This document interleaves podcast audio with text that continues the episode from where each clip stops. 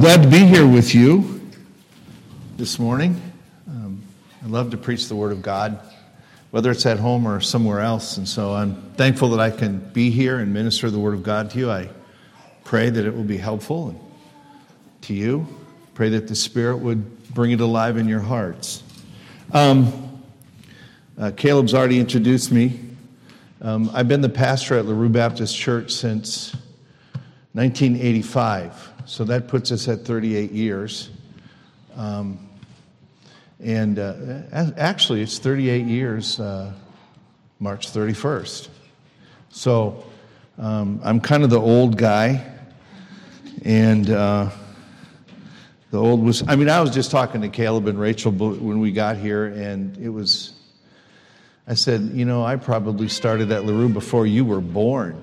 He's like, yeah like about 10 years. I said, okay. you know, you know, actually, I never thought I'd be at LaRue that long. And, uh, but the Lord has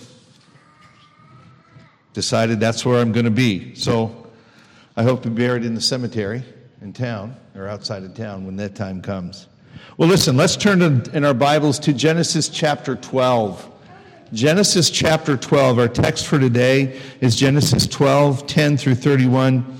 But I'm going to start reading at verse 1 so that you can get the whole context of our text for this morning.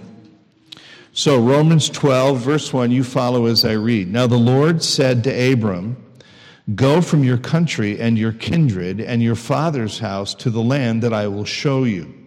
And I will make of you a great nation, and I will bless you and make your name great, so that you will be a blessing. I will bless those who bless you, and him who dishonors you I will curse. And in you all the families of the earth shall be blessed. So Abram went as the Lord had told him, and Lot went with him.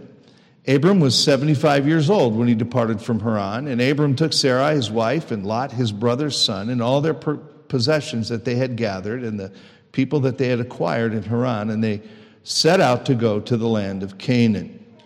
When they came to the land of Canaan, Abraham passed through the land to the place at Shechem, to the oak of Moreh. At that time, the Canaanites were in the land.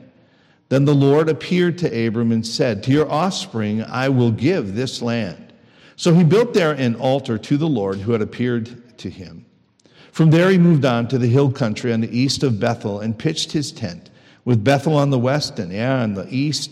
And there he built an altar to the Lord and called upon the name of the Lord. And Abram journeyed on, um, still going toward the Negeb.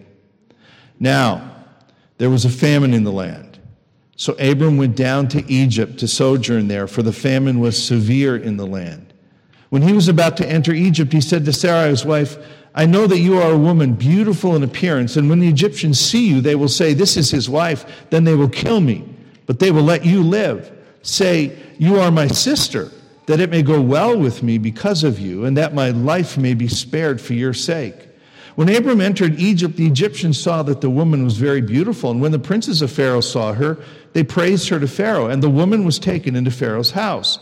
And for her sake, he dealt with Abram, and he had sheep, oxen, male donkeys, male servants, female servants, female donkeys, and camels. But the Lord afflicted Pharaoh and his house with great plagues because of Sarai, Abraham, Abram's wife. So Pharaoh called Abram and said, What is this you've done to me? Why did you not tell me that she was your wife? Why did you say, She is my sister? So that I took her for my wife. Now then, here is your wife, take her and go. And Pharaoh gave men orders concerning him, and they sent him away with his wife and all that he had. So Abram went up from Egypt he and his wife and all that he had, and Lot with him into the Negeb. Let's pray, shall we? God of heaven, we're opening your word now, and I would pray that you would give us help and hope through your word, that you would help us to understand it, so that we might live for your glory and honor, that we might know what what the good life is that is in Jesus. So open the Word of God, we pray. In Jesus' name, amen. Paul Savage was a friend of mine. A couple years ago, I stood at the foot of his casket as we committed his body to the ground. He lived the last few months of his life knowing that he had ALS or Lou Gehrig's disease. But Paul actually was a man of faith. He believed the promises of God. And that was particularly evident in the last few months of his life.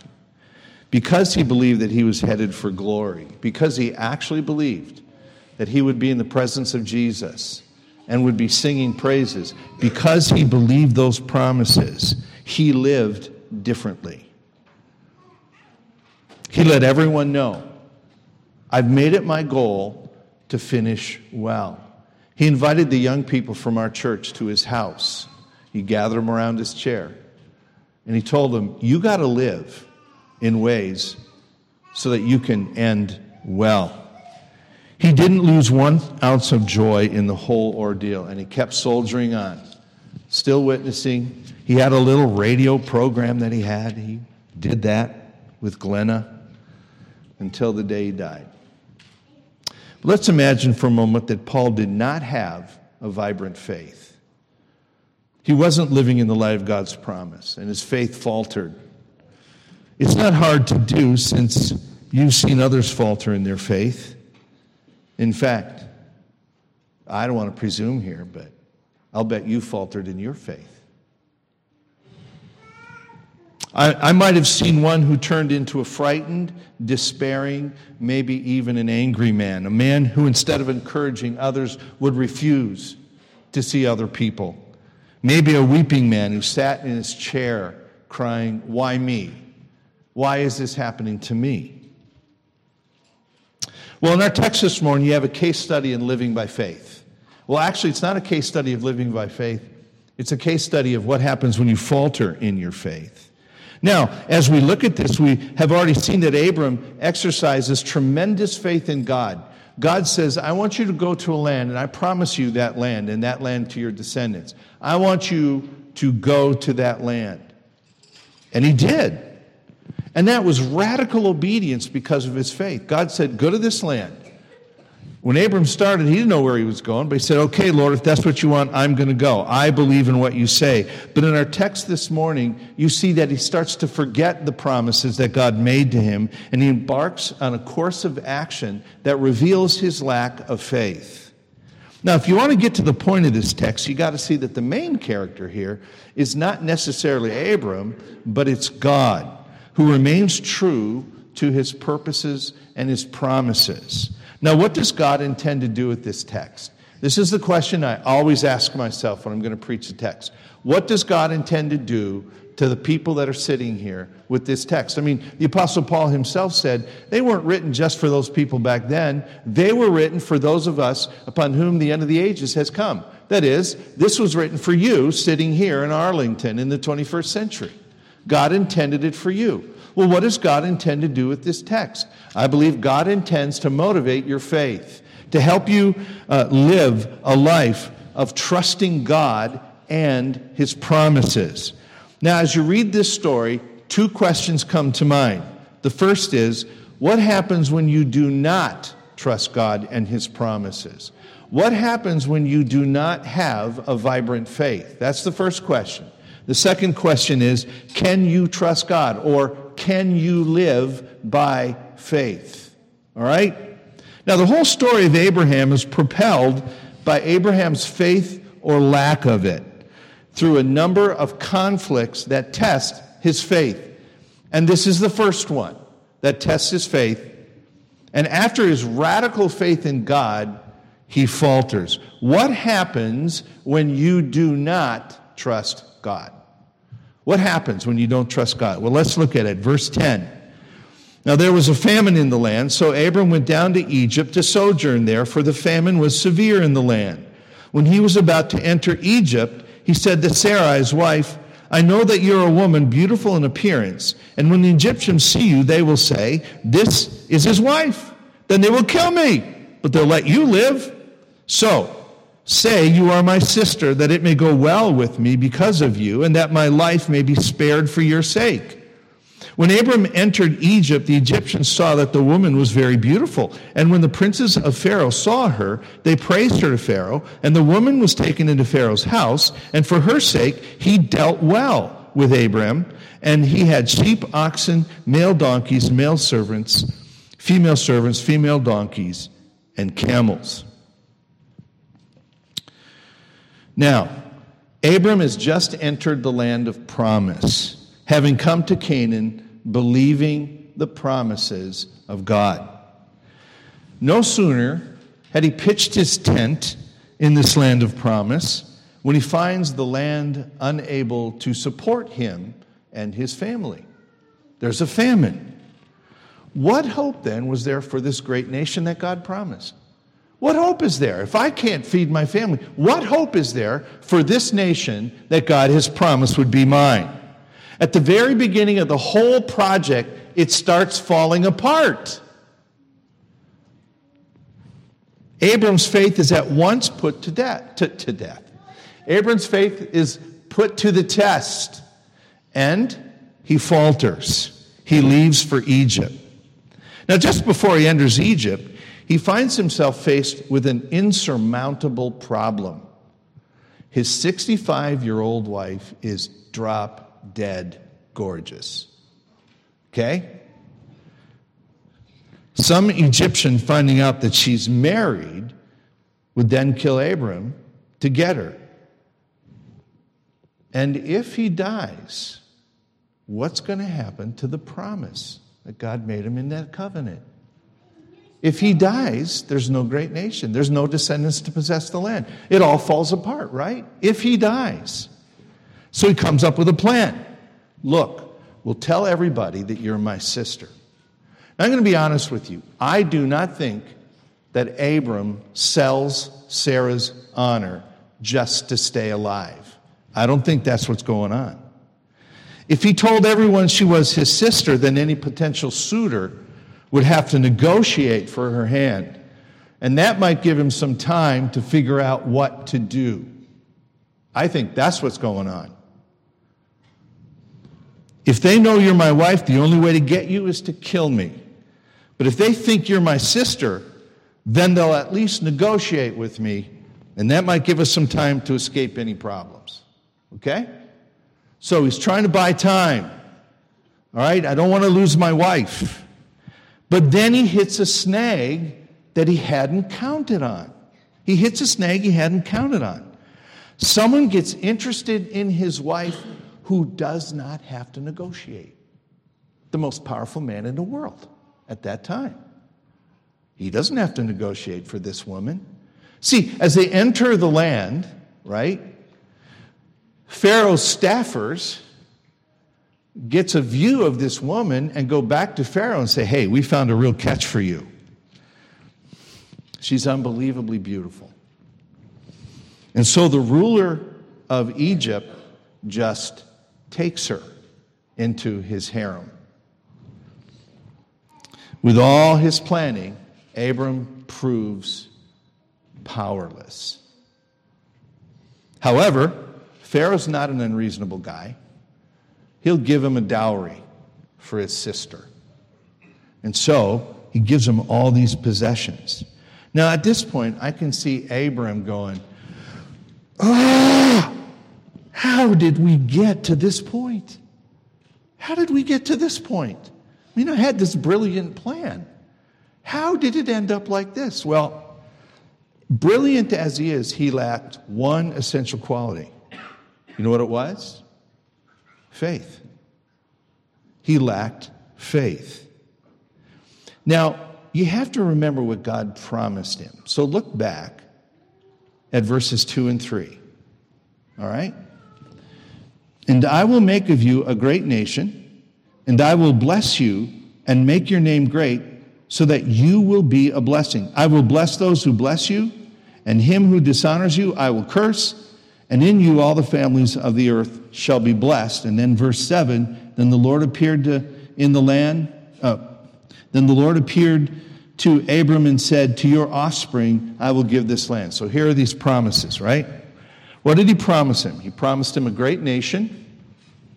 He promised him a great name that will prove to be a blessing. He promised that he would be a channel of blessing to the nations.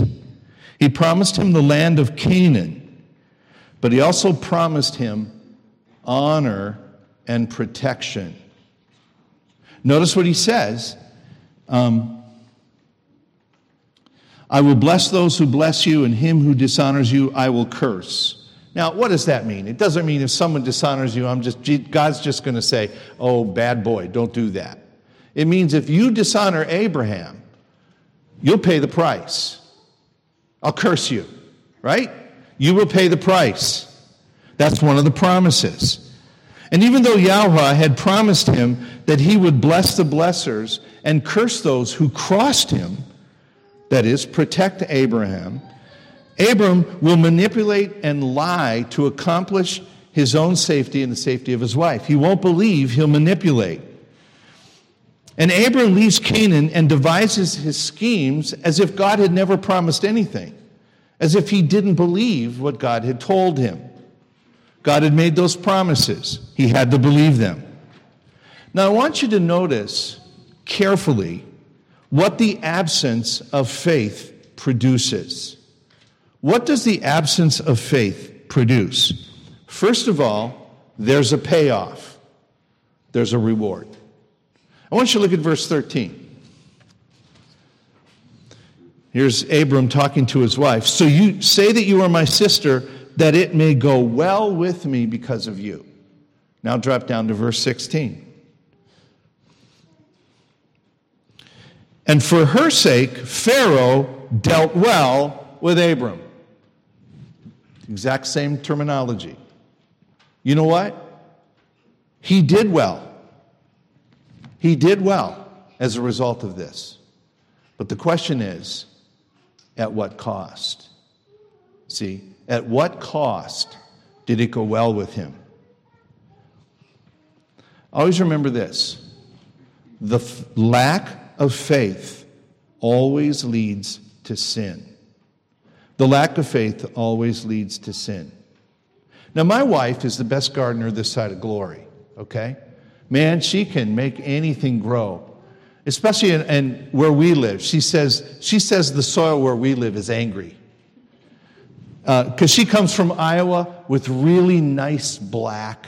If you ever been to Iowa, it's got beautiful soil, and that's where she's from. That's what she's used to. So she calls the land around us, it's angry soil, right? But she can make anything grow. Last year, she didn't plant this part of the garden, right? And so it just laid there with the, with the dirt turned up all summer long, right? Do you think that happened? This isn't a trick question. You can shake your head or go yes or no. Is that what happened? No. What happened? Weeds grew, right? The weeds grew up. Well, when you don't live by faith, when you don't live with a vibrant trust in God, weeds will grow up the weeds will grow, the sin will grow.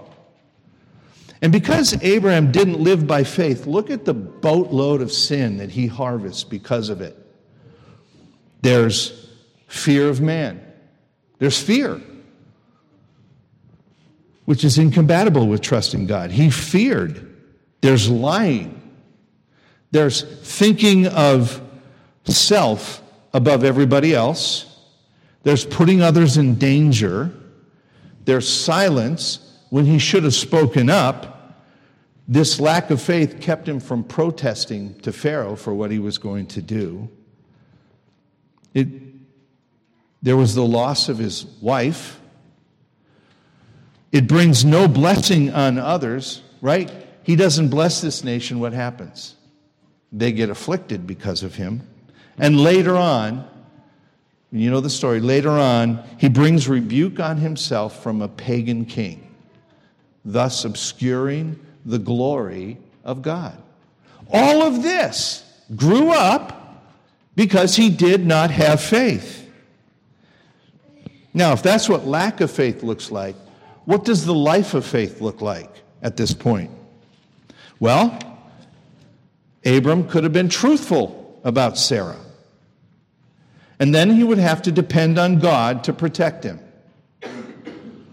If Pharaoh would have left Abram and Sarah alone, or if he blessed them in some way, God would have blessed Pharaoh. Those who bless you, I will bless. But if Pharaoh would have made any move towards Sarah, dishonoring Abram, he would have been cursed and Abram's family protected. That's what would have happened. But you say, that seems impossible. That just looks impossible. Right. But isn't that the essence of faith? Isn't that the essence of faith? The essence of faith is believing God's promises even when it looks impossible. Now, let me just give you a little footnote here a freebie. It's not in my notes. Okay? What is faith? Well, you know, it's the assurance of things not seen, right? Hebrews 12:1. Well, think about that. If you have great faith and say, God, I know, I believe the bottom of my heart that God is going to eliminate my credit card death, debt. Is that faith? Or is that foolishness? Well, it's foolishness. Well, why isn't it faith? You believe that God will do it. You're convinced of what you can't see. It's because God hasn't promised it. God hasn't promised it. Here's the simple definition of faith faith means taking God at His word, believing what God has told you. God hasn't told you He's going to eliminate your credit card debt, right? He hasn't told you that, He hasn't promised you that. Faith is taking God at His word. Abram, at this point, does not take God at his word. God had said, I will protect you. But wait a minute, this is the most powerful man in the world. He can do what he wants. Seems impossible that God could protect him. But that's what faith is it's believing the promises of God even when it looks impossible. That is faith, taking God at his word. Now, what does the lack of faith look like in your life? I want you to think about that. What does the lack of faith look like in your life? What sin do you see in your life because you don't believe God's promises? Are you full of fear? Are you full of fear? Are some of you here eaten up with fear? Yeah. How about untruth and deception? Some of you struggle with that. I remember the job I had before I came to LaRue was I worked for Brock Bins. Brock Bins, you know, the corrugated bins, those big corrugated bins where they store grain. Anybody know what I'm talking about here? I would think out here in Arlington you would. All right? That's where I worked. I worked in shipping. We were shipping a, a bin to Thailand. And the roof panels were on the truck, and I was going on the, the trailer of this truck with a pneumatic staple gun in my hand. All right? And as I walked by the roof panels, I don't know what happened. I still I can't remember all the details. I am, after all, old. But I remember the trigger went off, a staple went in, and I put holes in that in one or two roof panels. Now, as I stood there, I was confronted with something, and that was I could be deceptive and not say anything. The panels would get to Thailand, they'd put it together. The first rain it would have, it would leak, and who knows what would happen to the grain. But no one would know what happened or who did that. Or I could tell the truth, which meant maybe, because they'd have to make those panels again. Maybe I'd lose my job. What am I going to do? Right? At that point, I had to believe the promise where God says, If you seek my kingdom and my righteousness, I will take care of you. Right? And I believed that promise. I went to my boss and I told him, I didn't lose my job. God kept his promise. But even if I had he would keep that promise. Untruth and deception because of a lack of faith. How about disobedience and disrespect? I can see that there's not very many teenagers here. But what about disobedience and disrespect for your parents? Where does that come from? Ah, you know, the Lord's given me such stupid, ridiculous parents. They're just like dumber than dumb, and they don't see anything.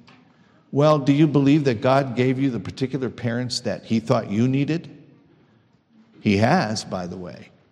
Even if they're stupid and dumb, like you think, those are the ones He wanted you to have. Maybe He wanted you to learn a few things from stupid and dumb parents. I don't know. But you're not believing what God's promise is. How about envy, impurity, and covetousness? What about that? Well, there's a lot of young people who fall into impurity because they don't believe that God has a good plan for their singleness, that God is not working for their good in their singleness. Right? I, I hate the celibate life. I hate it. I got to wait till I get married. Well, you don't believe that God is being good to you, do you? You see, take whatever sin you can name and trace it back to its root, and you will find a lack of faith. Now, I'm not just saying that because I studied that and I said, oh, that's a really good point for the sermon. When, when I was looking through this and I was really trying to think this thing through, I started doing that. I started saying, you know, every sin, what I did yesterday, could I trace that back to a lack of faith? And without exception, I find that true. I find that true. Okay? Where you trace every sin back, and at the root, you will find a lack of faith. Unless faith grows, sin will blossom. The very first step in your fight against sin, the very first step is faith. You have to believe the promises of God. Now, this narrative was first heard by the Israelites who had just left Egypt. This narrative that we read this morning was first heard by Israelites after they left Egypt, and they would have noticed some very interesting parallels to their situation. Like them, Abraham and Sarah went to Egypt because of a famine, right? Jacob took his whole tribe and went to Egypt in a famine. That's why they were there. Like them, Sarah and Abraham were threatened in Egypt. They were threatened. Like them, the promised seed was in danger. If Sarah remained in Pharaoh's harem, what would have happened to the promised seed through Abraham? It would not have happened. Right? The seed was in danger. And that promise of the seed was endangered when the Israelites were there because the Pharaoh was trying to kill the male babies, right? Here's another parallel. Like them, God used a plague to deliver Abraham and Sarah. Like them, Sarah and Abraham left with great wealth, just like them. And like them, Sarah and Abraham were sent out of the land. Now, those parallels were included in this narrative for a purpose. Do you know what that purpose was? So that they would see that the God of Abraham and Sarah could be trusted. He'd done it before, he could do it again. Right? Moses wanted them to see that those, although these events had happened 400 years earlier, the same God could be trusted. That's why it's written the way it's written. Now, Moses wrote this narrative to drive you to the second question Can you trust God? Can you trust God? All right? Let's pick it up where we left off. Verse 17 But the Lord afflicted Pharaoh and his house with great plagues because of Sarah, Abram's wife. So Pharaoh called Abram and said, What is this you've done to me? Why did you not tell me that she was your wife? Why did you say she is my sister so that I took her for my wife? Now then, here is your wife, take her and go. And Pharaoh gave men orders concerning him, and they sent him away with his wife and all that he had. Well, God sends a plague or a sickness on Pharaoh's household. Quite possibly, he struck everyone except Sarah. And so he's going to ask some questions. Why aren't you subject to this plague? By the way, Another freebie, footnotes. As I studied through the book of Genesis, I became convinced that the purpose of the book of Genesis is to show you how God protected the seed he had promised in Genesis 3. And the whole thing is about that. The whole book is about how God protected his promised seed. Okay? That's what it's all about. And so he does it here. He sends this plague. They ask Sarah what's going on. She tells him, Well, I don't know, it might be. I'm really not Abraham's sister, I'm, his wife. Okay? So Pharaoh summons Abram and rebukes him for what he'd done. And then he expels them from his kingdom, sending him along with some officials to make sure they leave. But what becomes obvious is that although Abram did not believe the promises of God, God remained faithful to the promises he had made. You see, far from safeguarding the promise, right? Far from safeguarding the promise, Abram's crafty strategy nearly destroyed the whole plan, or so it appears to human eyes, right? It looks like you tried to do everything you could, and what happened? You just, it looks like you might have brought the whole thing down. He was gone from the promised land. Sarah was lost to Pharaoh's harem, and he, and looking like she would not bring the promised seed that God had promised for, through those two. And finally, instead of blessing the nations, he became the channel of disease and affliction. Instead of blessing them, he brought disease and affliction. But here's the point our sin can never thwart God's gracious promises. Despite Abram's failure, God remained faithful to his promise of protection, protecting him and protecting that seed. And despite Abram's failure, God remained steadfast in accomplishing his purpose the purpose of blessing the nations through Abraham's seed. By the way, because what happened here, because God was faithful to his promises, you're here you're here. You can trust God because nothing will keep him from fulfilling his plan of salvation. The God who called the universe into existence is not going to be thwarted by his clever, manipulative human helpers. Okay? His plan will not be thwarted.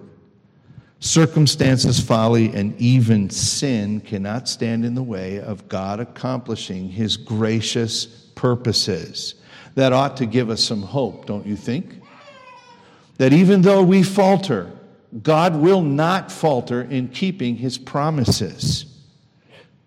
Do you ever think that you've botched it so badly that God's purposes have been frustrated for you, his gracious purposes? Maybe at work, maybe with your children Maybe you think that you'll never be suitable for any ministry. You have to remember you cannot frustrate the grace of God. You cannot frustrate the grace of God. Even when you falter, He will remain faithful. So, is the lesson here is it that you can be lazy or fudge difficult situations and God will win anyway? Is that the lesson? No. The lesson is that God's fame finds expression in the world. God looks great. He is magnified before a watching world when his people live by faith. That's the lesson. Live by faith, and, and God will be magnified. We got to be people who live every day believing the promises of God, living our life by faith in the promises of God. God was going to bring Abram face to face again with difficulties over and over and over. He's like a trainer of a horse who keeps bringing the horse to the hurdles until the horse finally jumps and gets over. So with Abraham, he's going to test him and test him and test him until he becomes a man of faith. Now, look, here's the point we all live in a gap. Think of it this way we all live in a gap a gap between what God promises and what is reality. Okay? There's the gap. Here's God's promises. Here's the reality. We're living in the gap. If you tell the truth, you may lose your job, right? But do you believe the promise that God says, I'll provide for you? All right? Um, you are, you get a promotion. Man, if, no, over here. You get a promotion if you, um, if you really put the time in. You work some overtime. You may be gone from your family, I don't know, three, four nights a week, but you'll be making more money as opposed to, look, be faithful to your children and your wife, right? You spend more time with your family as God intends. There's the gap. This marriage, this marriage seems like it's killing me. I want out. God says, be faithful. Because Jesus says, if you follow me, I'll give you life and life to the full. There's the gap. My neighbor's always trying to take advantage of me. I can't let them get away with anything more. Love your enemies. Live at peace with everyone as far as it depends on you. Live at peace with everyone. There's the gap. Your body aches all the time with this chronic condition, but God promises joy as you focus on glory. See, we live in a gap. And that gap is where we have to exercise our faith. There was someone else who lived in the gap between promise and reality. Someone else lived in that gap. The one who was promised all the nations as his inheritance was not received by his own people. The exalted Son of Man, pictured sitting on the throne of judgment in Daniel chapter 7, is declared guilty by the Sanhedrin and condemned to death. Unlike Abraham, who lied to save his life, Jesus told the truth and lost his. The one who promised to rule the nations with a rod of iron was scourged by the Romans. The only sinless one ever to live on this earth was hoisted up on the cross as a criminal. You see, Jesus lived in the gap, right? He believed the promises that God had made him, and he lived by faith. And so you have to live by faith, trusting God's promises every day. And the only reason you can do that is because Jesus lived in the gap and died, believing the promises of God. And because of his faithful death, you can live a faithful life because you've been freed from the tyranny of sin by that death. And so you can live by faith. You're not tyrannized by sin any longer. You have the power now to live by faith. And you can count on the promises of God because He raised Jesus from the dead, guaranteeing that every promise He makes you, He will remain faithful. So, you can trust the God of Abraham because He's the God of Jesus. Father, thank you for your word. It's incisive. It, it divides that which is indivisible. It helps us see what we're like, but it also gives us hope. Father, I pray for this people here. I pray that they would know and believe the promises of God and that they would live by those promises, even when reality seems entirely opposed, even when reality says it's impossible. Help them to live by believing your promises. Oh God, give them help and hope as they look at their lives and not just look at the way they have faltered, but looking to Jesus who did not, so that they can live by faith. God, help them, I pray. Thank you for your word. We thank you for this table that's set before us. God, help us now to celebrate because of the faithfulness of Jesus, who faced death because of your promises. Thank you for the promises embodied in this table. Use this now, Lord, to remind us, and we'll thank you in Jesus' name. Amen.